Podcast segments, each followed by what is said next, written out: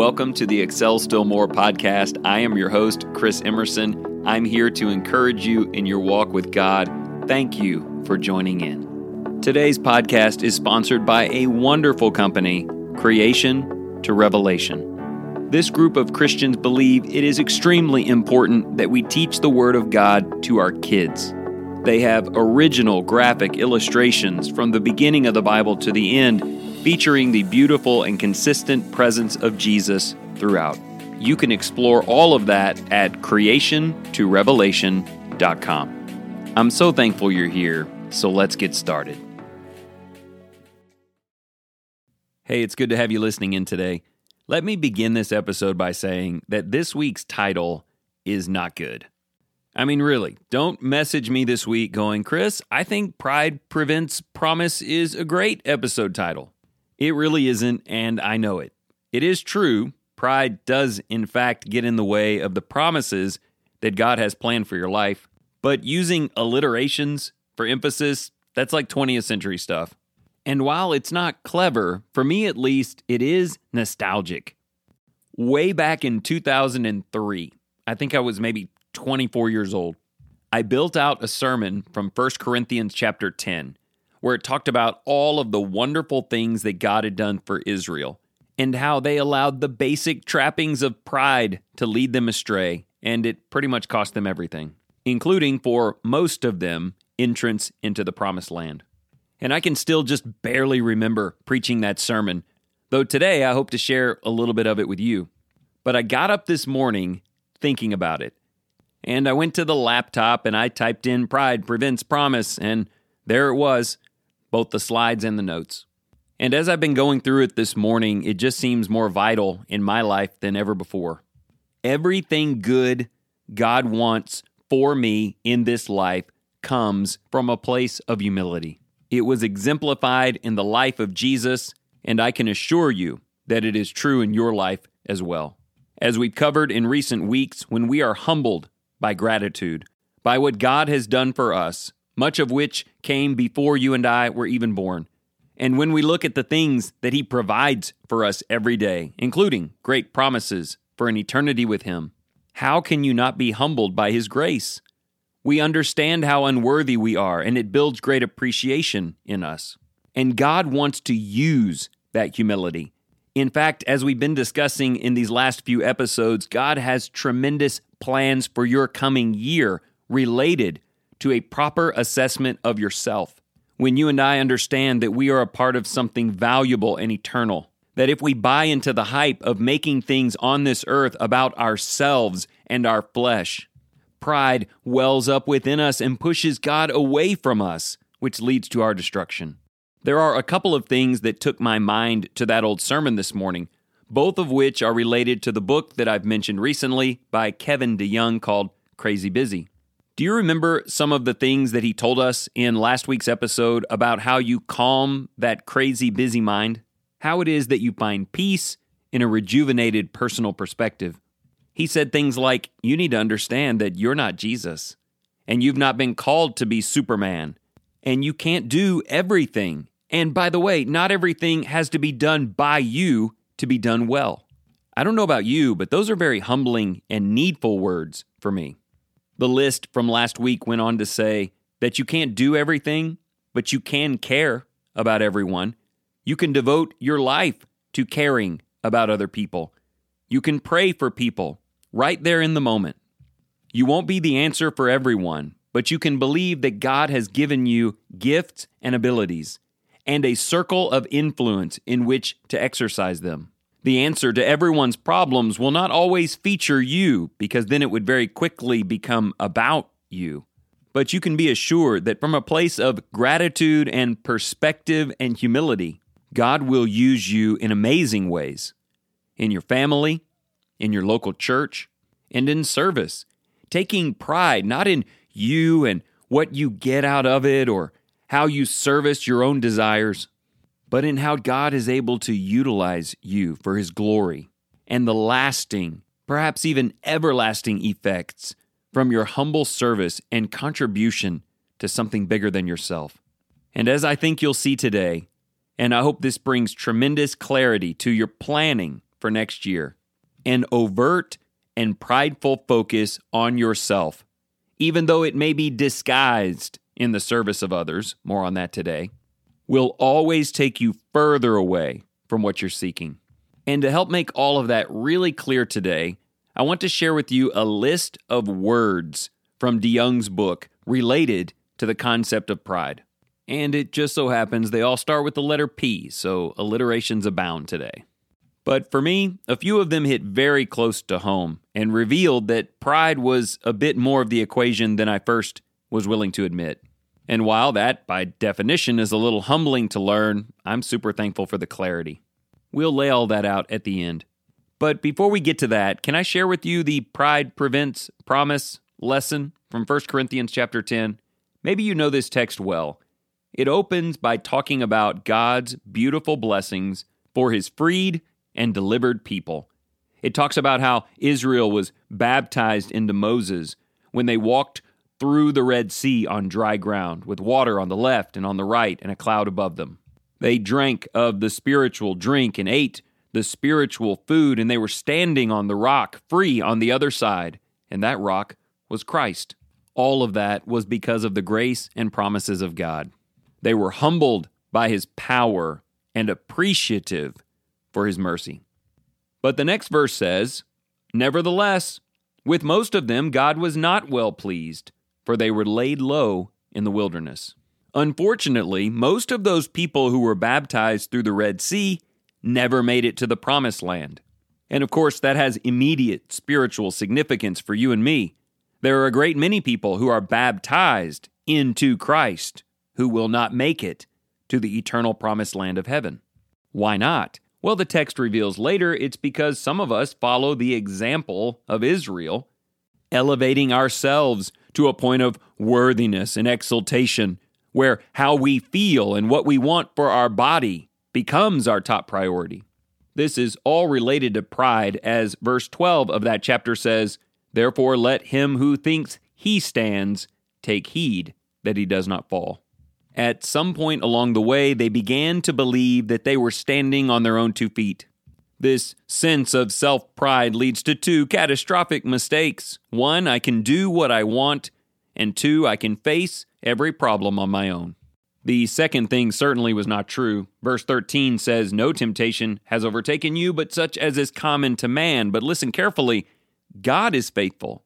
You needed him to be freed, and you need him to get through temptation. Only from a position of ongoing humility and gratitude can anything good be possible, and without Him, any lasting good we labor for will be impossible. Now, I'm going to give you four examples from the text, mistakes that they made that are very common among men of pride.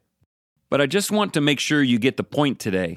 We're talking about evaluating the year and planning next year, making a priority list and working in a way that makes you feel super optimistic about what is coming. But pride prevents promise.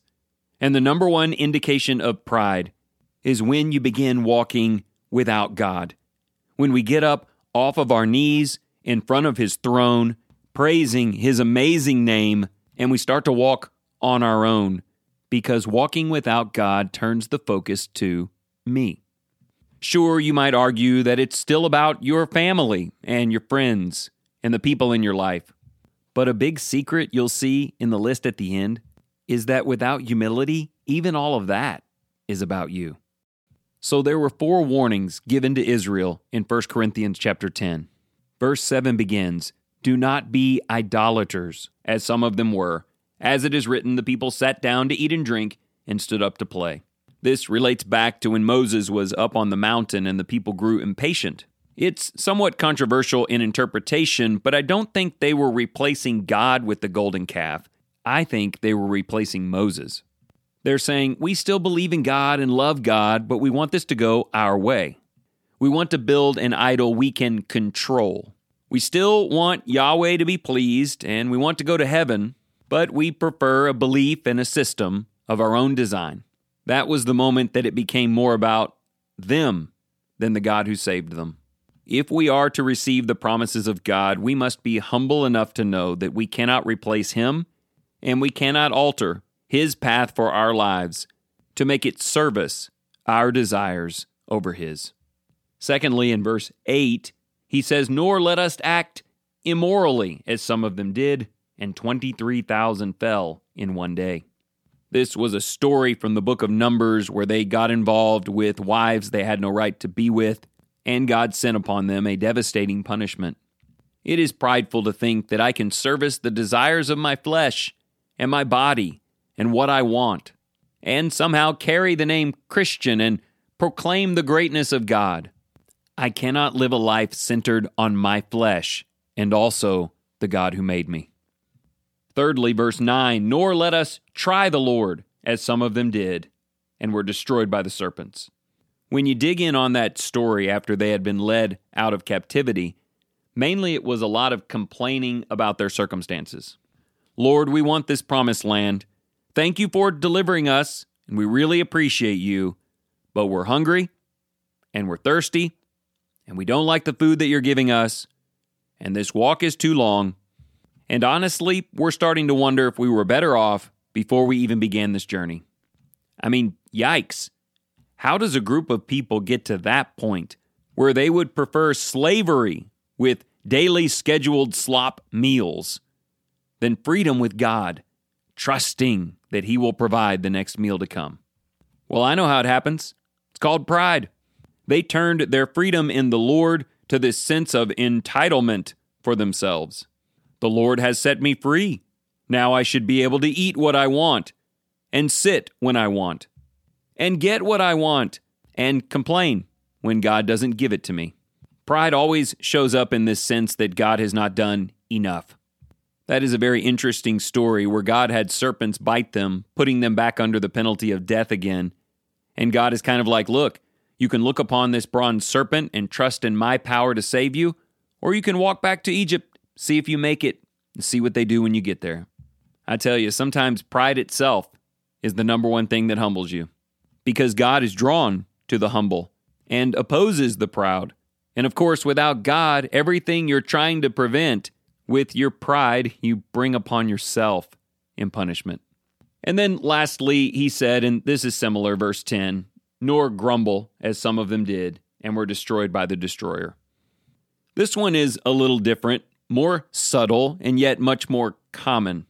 They didn't do some blatant thing like build a golden calf or enter into illicit sexual relationships or give God an ultimatum. They just grumbled, complained.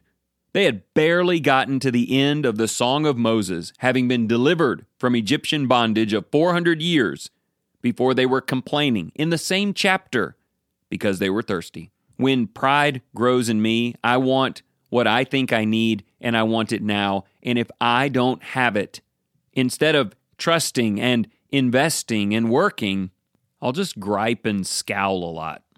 The point of all of that is that God had blessed them unbelievably, just like God has blessed you. If you've been baptized into Christ, you stand on the Lord, you have the spiritual food and drink. Just be careful.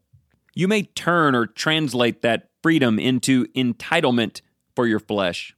You deserve this. Others should give you that. God should be providing you with all of these things. What He is providing you is purpose in life and a faithfulness to help you through it. Humility sees that and treasures it. So just be careful going through the rest of this year and into the next. Beware of what pride does. It prevents promises by encouraging you to come up with alternate ways to get to heaven. Engage in unholy things that your body simply desires. Question if a life entirely submitted to God is really worth the while and ultimately just robs you of daily joy and replaces it with negativity and complaining. Because instead of treasuring, as we studied last week, how God wants to use you and how many people you can help and how wonderful it is, you're just stuck looking in the mirror where very few good things happen. Okay, so those are big ticket items that can pop up in our lives, and we want to make sure to address them. But in these last few minutes, I want to share with you this list that Kevin DeYoung provided, which kind of looks under the hood a little bit for more obscure evidences of pride. Some of the things on this list you might say are great motivators for behavior and should be the centerpiece of 2023. And I'm not necessarily arguing against that, but there can be an element of pride in each one of these. And if we truly believe that God rewards utter humility, then I'd like to root pride out of my life wherever it might be found. Okay, eight things, three minutes, and I'll list them all in the show notes later. Manifestations of pride. Number one, people pleasing. This one hit me square between the eyes because I do want to please others, and I thought that was a sign of humility. But if I'm saying and doing things just to appease others and make things more comfortable to me and to be approved by them, then who is that actually about? I've been praying pretty hard here recently about doing things that are good for and a blessing to others, not just to please them as some credit to my own account. Number two in the list states that more blatantly pats on the back. Being known by God, used by God, blessed by God, and rewarded by relationships, those are the reasons I should live and love and serve, not for the passing pleasure of accolades. Numbers three and four performance evaluation and proving myself. The first has to do with an over evaluation of self. I'm the one who needs to do this. I'm the best at this. It won't get done well unless I do it. To some extent, I want to prove that. I want to prove it to myself and certainly to everyone else. But I must remember that this isn't all about me.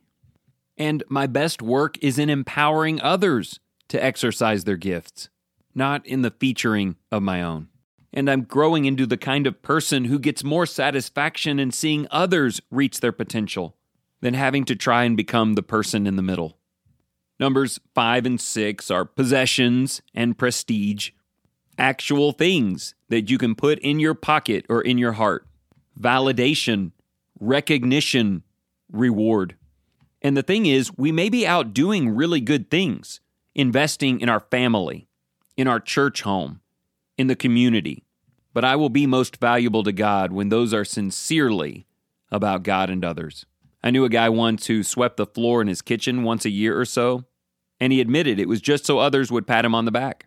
And when his family stopped doing that, he stopped sweeping the floor. And I wonder if maybe I've come to resemble that guy a little bit. Number seven is pity. The idea of going out and doing great things expending excessive amounts of energy, being very busy, so that people will be impressed and even have pity on what an amazing servant I am. And lastly, number eight is posting. He says this if we're honest, pride lies behind much of the social media revolution.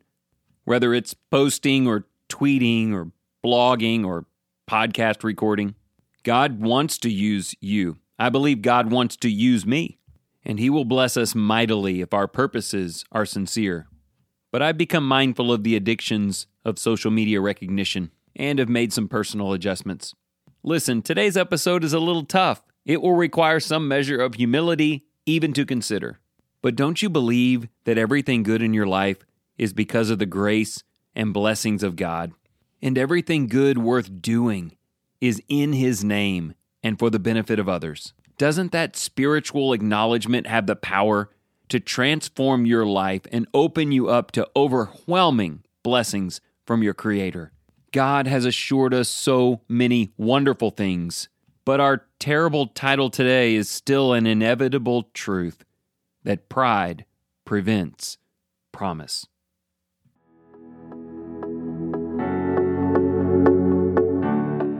Thank you so much for joining in today. If you enjoyed this program, consider sharing it with your family and your friends. As always, you can go to excelstillmore.life to sign up for the email, order the three month journal, or just catch up on old episodes. And also, if you are looking for financial advice or future planning, give John Cunningham a call today 205 913 1720. And remember this whatever you choose to do today, in the name of the Lord Jesus, excel still more.